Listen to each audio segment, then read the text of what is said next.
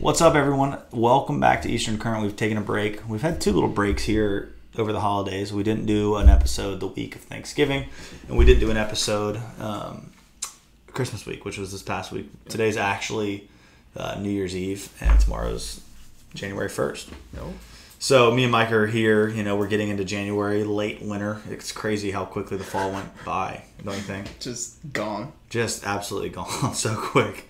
I trout fish for the beginning of November, and then it's just kind of been duck hunting. But Yeah. um, you know, this time of year, we're entering, you know, one of Mike and I's favorite times of the year to target redfish. Um, and it, this time of year can require you to be a good steward of the fishery because, I mean, if you find some of these big wintertime um, redfish schools that we're going to talk about right now, like you can sit there and catch the mess out of them. And Yes. I always share with people, like, one, you know, it, it almost feels better to just go catch a couple and leave and Yeah. and whatnot. This is already getting into the podcast. Um, we'll, we'll jump into this more. Let me let me do the pre-show stuff first, actually. So go check out our Facebook group, Eastern Current Fishing. It's growing like crazy. It's a great resource for y'all to connect with other listeners, to connect with us, ask any questions. You know, drop some ideas of what y'all want to hear on the podcast. Um, also, go check us out on Instagram. It's just Eastern Current um, on Instagram, right? Isn't that what it is? believe on so, Instagram? Okay. Yeah, just look up Eastern Current. You'll find it. Um, and then also go check us out on Patreon. We are now on every one of these episodes. At the end, we're we're diving a little deeper into what we feel you know is maybe one of the or, or the most important part of each podcast, uh, and sharing that on our Patreon page. So you can either donate five dollars a month or ten dollars a month. That really helps us. We invest a lot of time recording, but also editing, also on the Instagram. Um, page and the Facebook page, and so it just you know it, it lets us know that that y'all are you know digging what we're putting out, and uh, we really do appreciate it. But we're gonna have extra content, you know, deep dive on there today. We're actually gonna go into like specifically what we look for in an area that's gonna hold redfish in the wintertime. So like the you know the key to the puzzle. It's like once you find them, you can put everything we're gonna share in the podcast to use, but like on Patreon, we're going to tell y'all exactly where to go look for them and how to find them. So go check us out over there on Patreon. Uh, the links for that will be on the show notes of the podcast uh, or on the podcast platforms as well as over on the YouTube channel um, in the description. So uh, without without any more of that, we'll, we'll kind of get back into what we were saying. Like I think before we get into this at all, it's like in the winter, you know, when you find fish, you find them pretty schooled up, whether it's trout, black drum, redfish Yeah. um, and you know these shallow water redfish if you want them to last through the winter for you Yeah. you don't pound them you go in there and you catch four or five fish and you say hey that was awesome and Yeah. and you get back and, and a lot of times sometimes on guide trips you know we'll pull up we'll catch one or two back off of them hang out eat our lunch for a second and then pull back in there you know we're we're grinding on these half day trips you know on these these schools of fish and um, nobody owns these fish, but I, in a way, we all own them. And Yeah. so, so taking good care of them, not beating them up, not chasing them around too much. It'll just all I'm saying is it'll give us all more of an opportunity to catch these fish, you know, longer and longer. And it's a great time of year to not necessarily keep too many redfish either. Yeah. I was gonna say. I mean, once you start pressuring them, you're catching five, six, seven, eight out of a school at a time.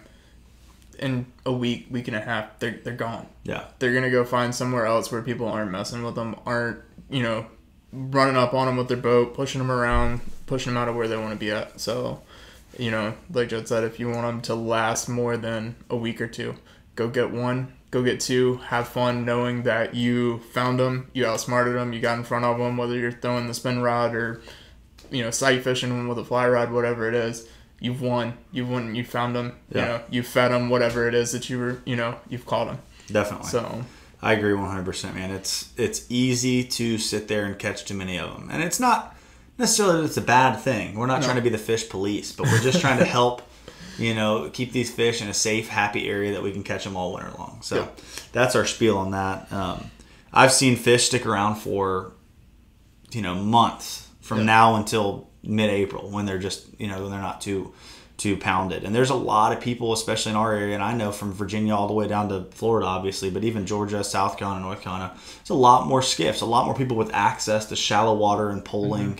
Um, and even just you know smaller boats on the trolling motor boats are getting shallower and shallower fit more and more people are getting into that and so Yeah. if you think you're the only person pressuring a group of fish you're probably not Yep. um, I found more times than not I'm like golly I'm the only one that knows about this group and then I roll in there one day and like five different boats try to come in um, and so that that's just me sharing that with you also in the wintertime if you know of a school of fish and you run to them and there's already somebody else on them just let them have them. Don't go in there and try to ping pong them back and forth and beat up on them as well. Like, you know, the the etiquette is to let them be. And also, Yeah. you're drawing more attention to that area in that spot. If there's two boats fishing somewhere in January or February, Yeah. you know, you pretty much know. All right, there must be some fish there. I was up on the Neuse the other day, and there there was a ton of people trout fishing uh, Pungo Creek, which is where we were were hanging out, and uh, there we go. Um, trout fishing Pungo Creek, and there was one spot with like 12 boats within 50 yards, all sitting around this little creek mouth, just casting to it out. And I'd never even even trout fished Pungo Creek, and I was like, I know exactly where those fish are. So oh. sorry, guys. It, th- those of y'all that are listening, we're recording with my computer, and this whole reminder just popped up. I'm trying to get rid of it. It did it today. There we go. Awesome. So, so let's talk about you know what drives these fish to school in the wintertime. Dude, the biggest thing is water temperature. Yeah, it, Um, it is. You know, once the water temperature hits, I'd say probably mid 60s. Yeah, You know, once it really starts dropping out of the 70s, but once it hits that mid 60s mark, I think that's kind of that big trigger. You're going to find fish, you know, low 70s, upper 60s, where they're already starting to group, but they're not they're not in a massive wad yet. Yeah. You know, they're maybe 10, 15 fish here and there, but their mindset is all right, temperature's dropping, start grouping up, start grouping up, start grouping up. Yeah. And I think the biggest thing we've talked about this in other podcasts is kind of those transition zones and stuff where you're finding them moving to these areas. yeah, agreed. So, Agreed. it's uh, it's easy to you know to think that there's a specific spot, a specific time of year that Yeah. these fish are going to be at, and there is, but it, it's a matter of you know looking through lots of areas and, and different temperatures will trigger them. Like there was a group of fish that I found the other day in a spot that I see them year after year that were there for three days. yep. Um, you know, they came in, that water temperature dropped even harder, and they went back out into the ocean within three days. It was about 800 fish in one area. Good catch. Um, and and they were in and out based off of that water temperature. Yeah. And this time of year is a great time of year, more so than I think any other time of year, to start really keeping notes yep. and, and you know the temperatures, the moon phases, because you know it'll just help you think like, oh yeah, that spot up there by that island, they showed up, you know, at the first week of January when the water temperature was this. Yep. Um, but I mean, I know you know this time of year, January, first week of January can be seventy five degrees like it is outside right now, or it can be twenty. Well, and I was gonna say you t- at this time of year you see a wild temperature swing daily almost sometimes. So you know these fish, they get one mindset and then they're back to something else because the weather changes, pressure changes, whatever it is. That keys your group of fish to move to these certain areas. You know it. They could be there, like you said, a day, and they may get halfway to where they want to go. Weather changes the next day, and they're gone. Yeah. You know, and they're back out. And a lot of times, like we've talked before, the transition zones that you may find them in or whatever, they're they're there, they're waiting to make the move, but once that happens, they're back out and they're not feeding during that time. So you know, it's it becomes a really tough game of trying to find them, locate them, and get them where they where you need them to be. Hundred percent. So One hundred percent. It's uh, it's a fun time of year to fish for them, but it's also a, a time of year where like when I first really started guiding and really spending a lot of time on redfish, like I only focused on shallow water redfish. yep, Um, and this is a time of year that it's nice to be able to diversify and look for fish uh, in deeper water, Yeah, um, yeah. off the beach, in the ocean. There's, I mean, on the past two podcasts we talked about, we talked a good bit about, um, and uh, this was with Elias and with Zane. We talked about you know some of that near shore red fishing in the winter. Yep, Um, on some of the ARs and, and the surf and on the jetties and and that's key. And there's great ways to fish with those fish with artificials as well which we, we know we talked with Elias a little bit about that and we'll probably share on that in the podcast a little bit. Our main focus is going to be these creek fish these Yeah. inshore fish but you know right now we just had a really really really cold pop you know or like an extended cold pop where the water just continued to slowly drop um, and we've got two or three warm days, so that water is going to pop back up. I'm expecting some of these areas where these fish were maybe two weeks ago for them to show back up, at least for a short period of time. Um, and and I, you know, I know Michael. There's a spot that me and Mike like to fish a lot. The other day you were out and you found them in transition, like moving from the inlet into an area that you like to fish. And yeah. I fished for an hour and a half, never spooked them, never even got close to them, and could not get them to eat. Yeah, isn't that You know, crazy? it was just tough. But other places that you know we have wintertime fish that we know about, you know, they were sitting there, they were happy. That, you know, we caught three or four, and it was time to roll out. So um, That's crazy. it's just finding the key for that group or that area and what makes it happen for Yeah. them.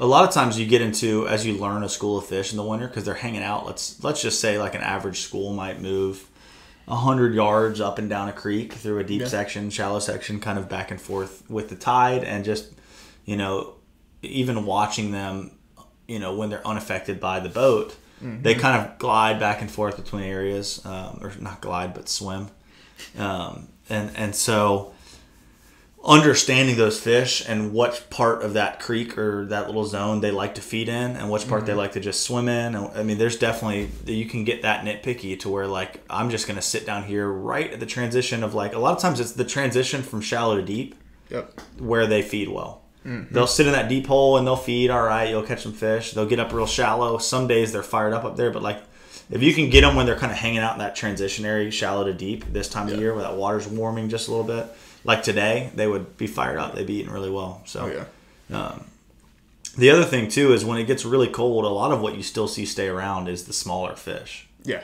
You know, you'll have some bigger ones, but the really really cold snaps, those little ones will will stay in, but they're just not quite programmed to go out in the ocean yet. No. Yeah, I was gonna say the, the little rat reds, 15, 16 inches is kind of you might see schools of several hundred of those fish sitting in one area. Yeah. And it's as cold as all get out outside, but you will not find bigger fish for sure. Yeah. So, and I don't know if that's like you said, they're just not keyed to go out and either sit in the surf, sit in deeper water off of you know something like the jetty or near shore, Right. or you know it's size comfortability or you know, but Yeah, definitely. It, it's a, you know, certain times of, of this season, you'll find them all potted up different sizes, but when it's really cold, more times than not, it, it's the smaller ones with a few big ones mixed in. You get Yeah. in those puppy drum. The the bigger fish go sit in the inlets and around the jetties and, and on the structure and whatnot. And, and the other big thing too, here here's another really important factor. We're just kind of you know snowballing through this, but birds, man. Like if you are running through the marsh this time of year and you see a bunch of diver ducks sitting around and you see a bunch of um, cormorants or herons in a certain area, you know that means there's at least bait there. And if there's bait in that area, there's a really good chance that um, there's redfish schools somewhere nearby. They're, they're kind of all the bait, the big mullet, the small mullet, the glass minnows, the redfish, the flounder, the trout. They're all going to be in concentrated areas. Like we Yeah. say all the time, in the winter, 99% of the fish are in like 2% of the water. Yeah, So, it, you know, think about it that way. Don't just slowly pick your way through an area. Like, I work stuff really quickly this time of year until I find the fish. The nice thing is it's super clear. So Yeah. you can, you can, uh, you're gonna know really quickly if you bump them, push them, spook them. Don't don't be upset. Don't be mad about it. Take back out of that area. Go fish somewhere else. Come back. You know, a few hours later or something. Now you know where they're. You know where they were at. Yeah, So you know you can kind of start picking that area apart and figuring out the fish a little better. definitely. You know. Definitely. So And, you know, like a lot of times what we talked about too is like you, you even if you do bump them and spook them, they won't leave an area completely this time of year. And the water's Yeah. clear enough, you can usually see them. They're creatures of habit. So, you, like Mike said, back off, give them some time, come back, um, and try to try to figure them out then. So, um, and call us and tell us where they are, and we'll come help you figure out how to catch them. and don't feel like you're if you go out and you're looking for these fish don't feel bad if you go out and don't find fish like weekend one or weekend two. There was one time when and i don't know if you remember this in college this might have even been before we had the ipv skiff but we spent three weeks going through the marsh. Yeah, I three that. weeks in January, fishing probably every other day, every three days, searching for fish before we found our first school of wintertime redfish. Yeah, that was And- that was a tough winter that ended up being a really good winter. Yeah. That was crazy. once we figured out though what you know where they were at, the one school it kind of gave us that idea. All right, this is where we need to go look here. This is where we need to go look here. You know, it kind of started. All the little puzzle pieces started falling into place. But you know, three weeks, sometimes a month. You know, it just takes time. But now that we've figured those little things out, you know, we're able to kind of go run and check different spots. So until you build that confidence, until you kind of start putting those puzzle pieces together, it might be really, really, really frustrating at first.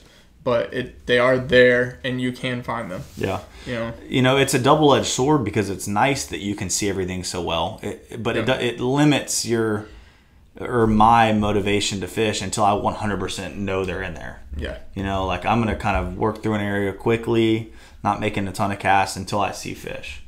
Um, and just pick a section of marsh and learn the whole thing this time of year. It's clear bottom. You can see you're not going to get stuck. I mean, you could get stuck, but you're not going to run across a sandbar you didn't see.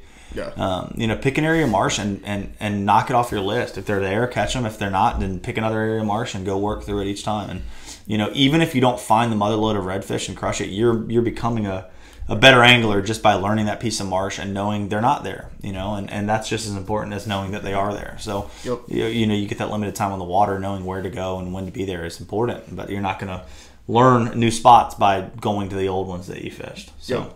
Well, I would say too, like right now is a great time, like you said, with the water being clear, and we're having super low tides with moon phase and just our, you know, fall and winter time. We have a super low tides in general. Um, so this is a great time to go out and learn. Okay, there's oyster bars here, or you know, there's a transition or a drop off or deep hole or something that I didn't see this summer. Right. And now, when it comes summertime, springtime, flounders start moving back in. You know those transition zones, or you know that oyster bar where you know some trout can sit on and stuff for next winter. Whatever it is, you're able to start putting those puzzle pieces together for a lot more other fish. You know, Yeah. but Yeah, definitely. It's uh it is crazy how many flounder you'll start to find in the spring too. Like as it starts to warm a little bit, you're you're throwing these casts into these groups of redfish or in a deep hole or something like that where you think there's some redfish and you get whacked. You're like, oh yeah, they're in there. And you reel it up and it's a you know a big flounder that's in the in the marsh. So all that life congregates this time of year. Birds, fish, bait. Uh, it, it's pretty it's pretty crazy. It's cool. It's cool to see kind of how those ecosystems play off of each other. definitely. Um, well, let's move into you know what you know. We find some fish.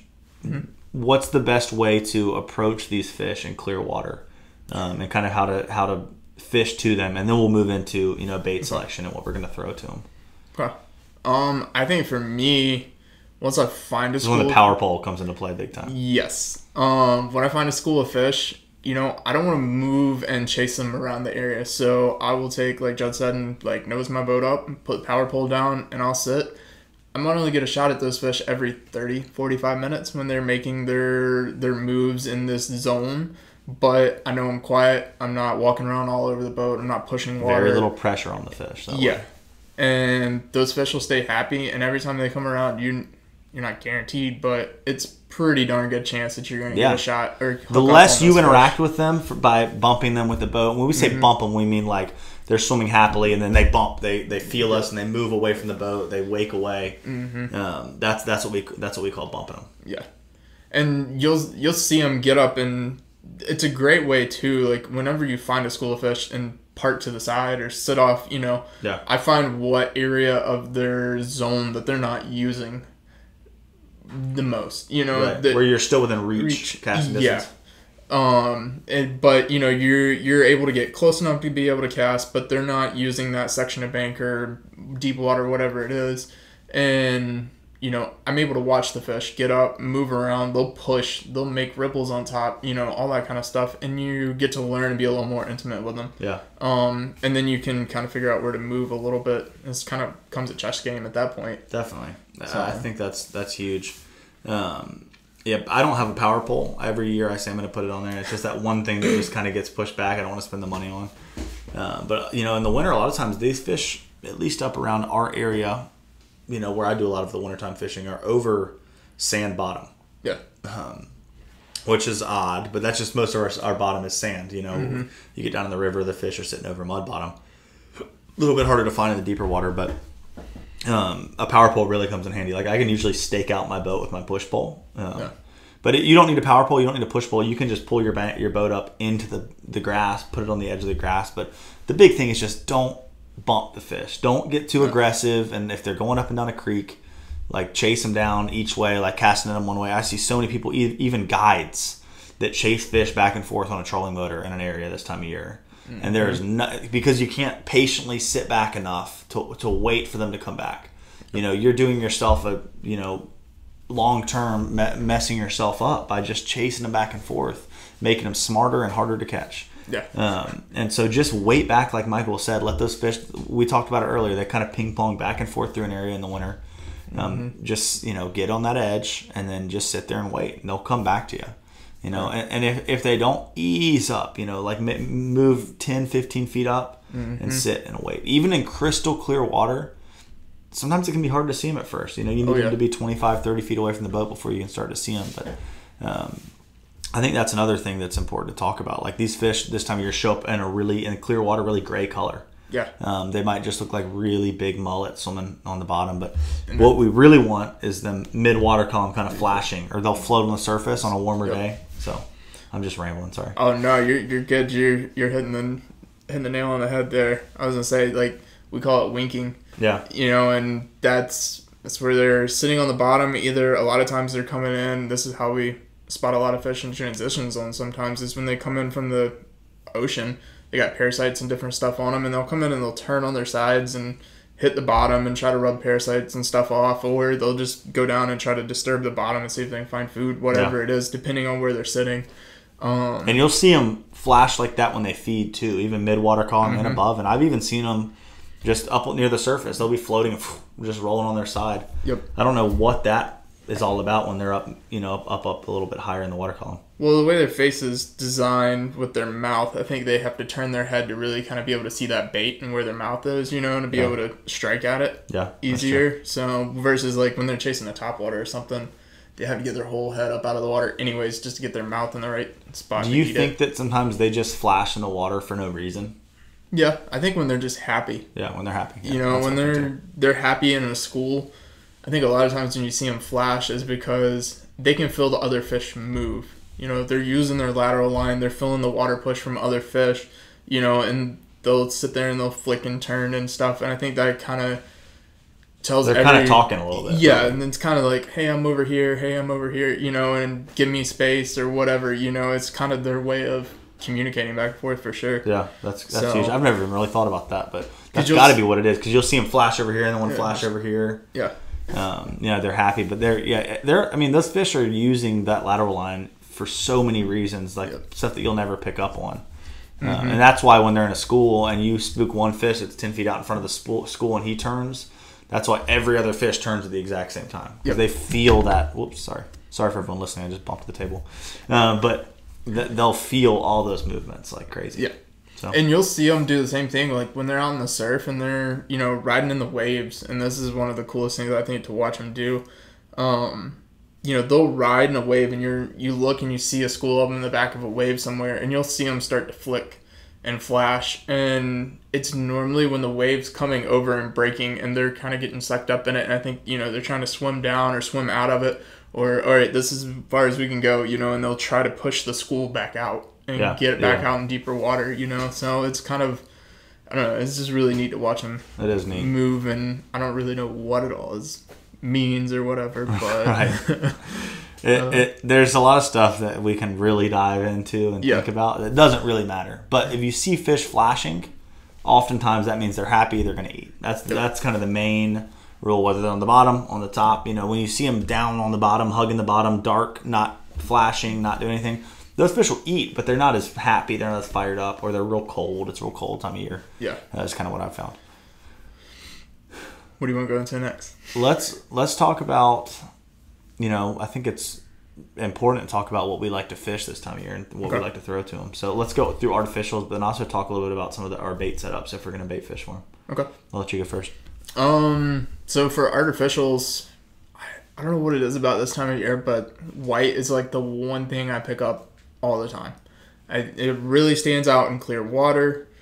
You know, just as and I go with smaller, the little paddlers by Z-Man that are like kind of streaks too have you fished a little streak I haven't fished them yet, but I picked up a pack the other day. I think they're gonna be ticket though. yeah Um, but something that three, three and a half inch range, we are really downsizing and changing from that idea of fours and fives and six inch baits that we were coming, you know, fishing during the fall with all the mullet transitions, and now that's pretty much done. It's gone. So the only mullet that are left in the creek are what we call hog legs, 14, 15 inches. You Yeah. know, they're huge.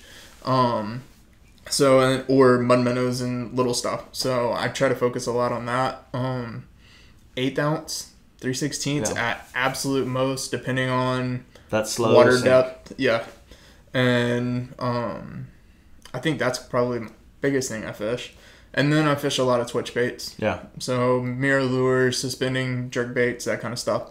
Um, I think that's huge, man. When they're suspending in the water column and they're happy, yeah, it, you know, the stuff will get down to the bottom and they just won't see it because they're kind of hanging out, looking up, and Mm-hmm. you know, you throw a 17 in there and twitch it, MR17 by MirrOlure, they'll man, they will crush a hard bait this time of year. I don't really Yeah. fish hard baits much outside of this time of year, but um, this time of year, that MirrOlure can get eaten really well. yeah, Um, I think one of the ways I stray from Michael is, and, and a lot of people, so many people love white this time of year. It's a Yeah. great color, but I end up throwing a natural color so much because it's, to me, I'm like, all right, they can definitely see natural better now than when they came in the summer. Yeah. And but for me, I think a lot of times that comes from fishing highly pressured groups of fish, to where I want to just have them subtly pick up on it. Like the big thing with redfish, especially this time of year, is, and I say this with clients every single day on the boat, even in the summer, when you're sight fishing, it's easy to just rip the bait right in front of the fish's face, but you want to let that fish feel like they found it.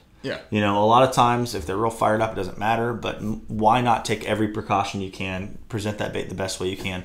And so by throwing a natural bait, I can sneak it into that visibility of the fish a little bit easier than like a bright white or a chartreuse in shallow clear water. yeah, But then again, I'll, I'll be like fishing next to someone that has a bright white bait on, and they're catching more fish than me some days, and I'm like, I guess it doesn't really matter, you know? Well, and I think too, like last year especially, when we were trout fishing so much, and the trout fishing was so good, the the natural color baits for the trout were such a killer that you know we we really got into breaking down you know different colors and what exactly they keyed in on. Some days it was red flake, sometimes it was gold flake, black flake, whatever you know. And we started really use well. I know last year I started using it more for redfish because it's what I already had tied on when I was trout fishing that day. But um, so I definitely yeah I agree in Yeah. that part. But I feel like for years, you know, the white's been the first thing I've kind of picked up to go for. But excuse me. Don't be afraid either. Like you, you get two or three warm days this time of year, and you find a school of fish, and they're happy and floating near the surface. They will crush a topwater. yep, It doesn't have to be summertime to get them to eat a topwater. I'm not. It's not gonna be my first bait I throw on, but No. if they're just absolutely crushing stuff, they'll eat a topwater. Mm-hmm. And a lot of days, it's almost more fun. You'll get them like following it and kind of like swiping at it. You're not really getting the hookups, but it's so fun to just watch like six of them pile up behind it and kind of swirl on it. Um, it. It makes you wonder, like, all right, why are they chasing it so hard but not eating it? You know, and it, it's kind of. I wonder if throwing a whopper plopper or a wake bait or something different would get those bites that time of year, but yeah, you can definitely catch them on top water January, February, March. Yeah. Uh, Mike's done it. I've done it. You just got to know by reading the fish's, you know, interactions with you and the way they're acting, what you need to throw. So, yeah, um, I, this is getting me excited. I've been like on, I've been duck hunting, just nothing but duck hunting trips, and so I'm kind of excited for February once duck season's done to do do a little red fishing. heck yeah. It's been a minute since I've caught one personally on a fly rod. really? Yeah, I think it's been probably. I don't know. I don't think I don't know if I've caught one on a fly rod. All I mean, I haven't had the opportunity to throw a fly rod at one. Yeah. Um, I guess probably all summer. I would say I guess it was this past spring. Yeah. Probably the last time I got one, just because during the summer I'm always, you know, I don't fish with a lot of guys besides you that fly fish a Right, lot. right. So you know they don't really want to put the time into it, and this is kind of the time of year where I can get the boat in one spot and be able to cast, and you For know sure. still let other people fish, or me and you finally get the opportunity to fish together. For sure. So Yeah. Yeah, and for me, it's like if I'm fishing by myself, I just throw the spinning rod. I Yeah. love. We both love fly fishing. That's our passion. But, Yeah. um, but yeah, like you said, this is a good time of year if you get the boat staked out on a school of fish by yourself. You can you can throw the fly to them. So And this is a great time if you're a beginner fly fisherman and you're just getting in, you know, getting into the whole sight fishing thing. yeah, Be able to cast in front of those fish, watch what they do, watch how they react to it, watch your angles and all this stuff and letting the bait get to the right depths. And definitely. there's a whole nother world we could go into, but just that up part of Yeah, it. I think there is. Um, let's move into that like angle as in presentation. I want to share Okay. one more bait though that that worked really well for me last year. Um, there's lots of twitch baits and stuff we talked about, but as far as soft plastics, like fishing an actual Ned rig, a really Mm-hmm. small soft plastic. They make little crayfish, little shrimp stuff you can put on there, but like the actual little, they call it like a TRD, which is pretty much a turd. like a little brown or green TRD worm. It's about two and a half inches long Mm-hmm. on an Ned rig hook, and it's just subtle. It's little. You can wiggle it a little bit. It almost is like those white worms. I think these redfish eat a lot of the white worms that you see coming out of the sand this time of year. Mm-hmm. Um, I've found them in their stomachs when I've been cleaning fish, and I think that TRD um, or that turd, if you will, is just a it's it's a great bait for those spooky fish. Like if they're fired up, I'm not going to worry about throwing it. But when I I need to you know sit there and kind of just wiggle something on the bottom real subtly, um, throwing that that Ned rig is is money. It, it Yeah. works really really well. So And I think too with the Ned rig, like you said, being able to throw it and get it in the right position and it being small, light, it's quiet. yeah, super quiet. When you hit the water, it doesn't put out a giant wake on the top. It doesn't splash. It doesn't do. it just kind of bloop. Yo, it's just there. It sinks pretty quick too. It'll Yeah. get down there. So it's good for like close quarters. If they're sneaking up on you, you can get it down there and wiggle it real quick and get some bites closer to the boat. Mm-hmm. Um, let's let's move into with that angles and presentation and where to cast, where not to cast. Okay. Um, I think for me the biggest thing is don't cast in the middle of the school. Yeah, do not cast when you cross you know across the school and the reason for that is is you know we're talking fish are in more than likely two foot Yeah. or less of water foot and a half to three and a half feet, yeah i was gonna say don't hold that you know because there's maybe a lot six of or seven. yeah. there's there's a few exceptions there um we'll get into that on patreon so yeah, we will, we will. um, but no, the you know if you cast across the school and your line bumps one of those fish in the middle of the school, you know that fish is gonna freak out. It's gonna wonder what the heck just happened, and that's the biggest way to put a school down, push a school out, Definitely. and turn them off. Um, or just land in a bait right in the middle of them. Some days they are fired up, and if you have a bad cast, it's whatever. But if you're constantly doing it, cast after cast after cast, You're educating them. yeah. And they're to get agitated because that's not what's supposed to happen naturally. No. And they're to move on or just completely shut down and sit down on the bottom. Yeah. So, Yeah, it's uh, they're they're smart fish for sure. Yeah. But, um, they're they're simple fish at, the, at that, you know, and, and they're they're gonna learn by all right. Every time this thing darts in here, we all like a second later we all freak out, and so they're you're training them like oh you know they might eat they might be fired up that day and eating it if you throw it right in the middle of them. Yeah. But then they're starting to put together like okay this thing comes flying in from above, and then we all freak out and we're scared for a minute. It takes us a minute to regroup. Like think real simply like that, and and it, it definitely helps you when when trying to figure out these fish's habits this time of year. Um, and like we said, like the smarter and safer and less intrusive we can be on these schools of fish, the better they're going to eat and the longer they're going to stick around this time of year. So yeah. And I think, too, a big thing is, is like, you, you're going to put together once you start, you know, watching these fish, you know, if they're swimming around in a certain area of the creek and they're making either a certain circle or a certain pass in a certain direction, you you can eventually you'll learn or see them coming or whatever it is and get your bait out in front of them let it sit there. That's kind of my big thing. Let it sit there 10 15 seconds before those fish pass by. You're able to watch them once they start moving that direction and you're you know three four five feet off in front of them and you want the bait to be i would say quartering away from them Yeah. you know where it's crossing their face but it's not coming right at them yeah, or straight still across moving away at some amount. yeah. Um, you know, get it right there. Twitch, twitch, twitch, slow. You know, if they get closer and they don't seem like they're reacting to it, maybe speed it up a little bit or whatever. You know, pick your rod tip up so it comes up off the bottom more. You know, and you'll kind of read those fish and their reaction, but you're mainly fishing the front of the school of fish. Yeah, Um, and then there's other options too. I mean, I know I've got some guys that I fish with. They don't cast well. They're not accurate at all. You know, I give them a jig head with a piece of shrimp or a circle hook with a piece of shrimp. Put it on, cast it out, let the school swim over it. They can smell. They eat shrimp just as well in the back of a creek or wherever it is as they do out off the jetty or near shore. yeah. So you know, you that's a great option, but it is a very educating option. Yeah. After a few fish like that, a lot of times they will shut down to the shrimp. So Yeah, there, But- there's uh, but when they're dude, there's some days where they'll just pound that shrimp Yeah. all day.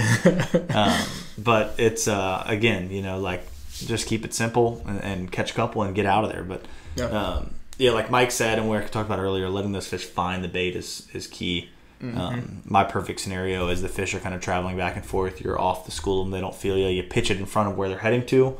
Let the first couple fish swim over that jig or whatever you throw to them, and then just start picking it up, hopping a little bit. And usually you get back into the middle of those school. The school. Those are the fish that are the most comfortable. Yeah. You know they've got all these other fish around them, and you'll get eaten immediately almost Yeah. if you start if you let it get back in there and start wiggling a little bit. Um, and yeah, that that's kind of my presentation basis. If it's a MirrOlure, same deal.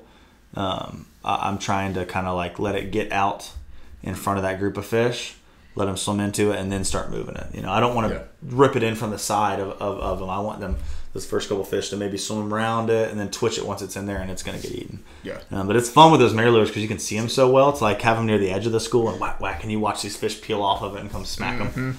Um, it's a it's a fun, it's a definite very fun bite. So, Heck yeah.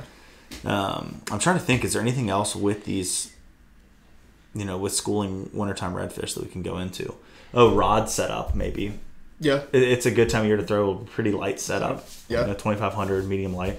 I was gonna say, I mean, these fish for the most part, you know, a lot of them are smaller. You're gonna find some bigger fish in these schools, Yeah. or a couple schools of Bigger fish. yeah, like that 20 to 24, 25. Yeah. Uh, You know, that's kind of I wouldn't say that's our max, but that's that's getting to the top of Right. what our max is around here for our wintertime red schools. Um, so yeah, I mean, downsize, have fun with it. Yeah. You know, the water's cool. You're not gonna. I mean, obviously, don't go out there with like a thousand trying, you know, a one thousand size reel trying to land them. But you know, if you want to downsize, you can fight that fish, enjoy the fight on a lighter setup, Definitely. um, and really be able to enjoy it. So No, I agree. I, I- think it's a good time of year to get away with something lighter. And if you're pitching these little soft jig heads and, Mm-hmm. um, you know, with, with small soft plastics, it, it's nice to have a little bit smaller setup. You can actually feel it better and work it better. You're not, Yeah. you know, on a bigger, clunkier reel, you're moving that bait a lot more than you think you are Mm-hmm. um, with one rotation of the reel. So, um, I usually will fish, you know, anything from 15, 16 pound test down to 10 or, 10 or 8 pound test in the winter. yeah, Um, I, I'll fish as much as I can get away with for sure. But if those fish are spooky, you know, I'll drop it down to twelve. Usually twelve with redfish is about as light as I need to go. yeah, twelve. Um, Sometimes I'll do fluorocarbon just to be on the safe side Yeah. because that's what I've already got tied on for trout. you Yeah, know? definitely, definitely. But If you are fishing though, for, and you've got bigger redfish, and you're fishing twelve or ten pound tests, like make sure you got a soft tipped rod, and make sure that, or and and or and and if that makes sense. Um, fish a lighter tipped rod because when you set Yeah. the hook on a you know a 26 inch redfish with eight pound test Mm-hmm. and, and you're setting it like you're setting on a trout you know with a lighter setup you're gonna break that fish off you know Yeah. and so so lighten that drag up a little bit softer tip rod helps That's- out and definitely be be conscious. You know, if you hook a fish and you break off a jig head and it's you know count that as a caught fish. You've Yeah. already you know maybe you didn't get it a hand, but you're leaving that fish with a reminder that you know it might take him a day or two or three before he either gets rid of the jig head, the jig head's gone, or whatever that you were fishing breaks off Yeah. before that fish really was going to come back and feed probably again. So you know if you go in there and you break off 10, 15 jig heads they're gonna still be there maybe for another few days, but if you keep pounding them and pressuring them, they're just they're gonna turn off. They're gonna be done. yeah definitely You know, so take your time once you find them and you catch one or two. You know, be conscious if you're gonna step your gear down. yeah So yeah i agree it's uh it's it's it's the time of year to be go out there and catch some numbers but be smart about it don't Yeah. don't beat them up too bad don't don't um i don't know just care about the fish a little more yeah, Uh, well, sweet. Well, I think that kind of covers, you know, the majority of what I wanted to hit today. It's all about just getting out there and covering some water and finding those fish. Anyone can find them. If you roll across them this time of year, you're going to find them. And this podcast is a little more specifically based on our area. You know, like in Louisiana, some of your Georgia fishing, like you're not going to deal with this quite as much as we do in these clear water red fisheries, like uh, here up through Virginia and some of these clearer marshes. Um, but it, it's it's a good time of year, no matter what kind of estuary you're in, to find redfish schooled up. Like, Yeah. um, and, and so and anytime you find fish that are consistently hanging out in an area, these rules of like you know don't beat up on them too much, they they come to, into play. Like I don't care if it's you know single spread out in an area or a big school. Like the more you educate them in one spot, the harder they're going to be to catch. So. Yeah. Um, you know, there's some spots here that have big numbers of fish in them that I don't even really mess with anymore because it can be so frustrating to go in there. Like redfish should eat something every time you throw it to them. Yeah. Typically, unless it's freezing cold, um, or you've had a big, big weather change. But they're usually pretty active and consistent fish. You put something in front of them, they eat it. Um, especially bait, and and too much pressure on fish can make them not even eat you know Yeah. fresh shrimp. So um, it, it's just a way that we can you know catch more fish ourselves and help others have more effe- effective ways out there. I know this is sounding just like a, a big pitch, but it is so important this time of year to take care of our fish. So, Yeah. can you think of anything else that we're missing? No, and I think you know you were talking about this area. You know, you get into darker water, like river water, Yeah. that kind of stuff. Um, whether you're down around Charleston, even Lower Cape Fear River here, you know, Georgia, some of the big river rivers that come in down there. You know, same ideas hold true, but there's little nuances for sure. Um, of where those fish like to hang out and what exactly because it's a difference in that sand bottom and a mud bottom, you know, of what exactly those key puzzle pieces are to put together to make up their habitat or their zone or where they want to be at and be Yeah. comfortable. Yeah, definitely. So, I think But- that's uh, that's pretty big right there, man. Well, like we said earlier, we are going to dive really into exactly what we look for in an area that's gonna hold redfish this time. You can almost go there, or you can go there and pick a spot before the fish even show up, and, and know fish are going to be in this spot this winter. Um, at some point, what, what whatever temperature they like, whatever you know kind of moon phase they want to push them to the area, and we're going to share how to find those areas with you on our Patreon page, um, and, and dive a little bit more into this conversation. But you guys, we thank y'all so much for tuning into these podcasts. We've grown this podcast. Y'all have grown this podcast. Um, and it's just cool to see the the positive feedback we have on it. And we love creating this stuff and, and sharing with y'all. We think the more successful anglers there are on the water, the louder voice we have for conservation. And so that's kind of our argument when people are like, hey, why do you share all this information with people? You know, and shorten the learning curve for people. We think we want you to go out there and we want you to be successful, but we want you to, in return, you know speak up for for these resources whether it's in north carolina virginia south carolina georgia florida. We are the voice as the fishermen as the hunters we're the voice for conservation um, of that resource. So i think that's that's it. Guys right. thanks for checking it out mike. Thanks for coming on and we will uh, we'll see you on the next episode. Later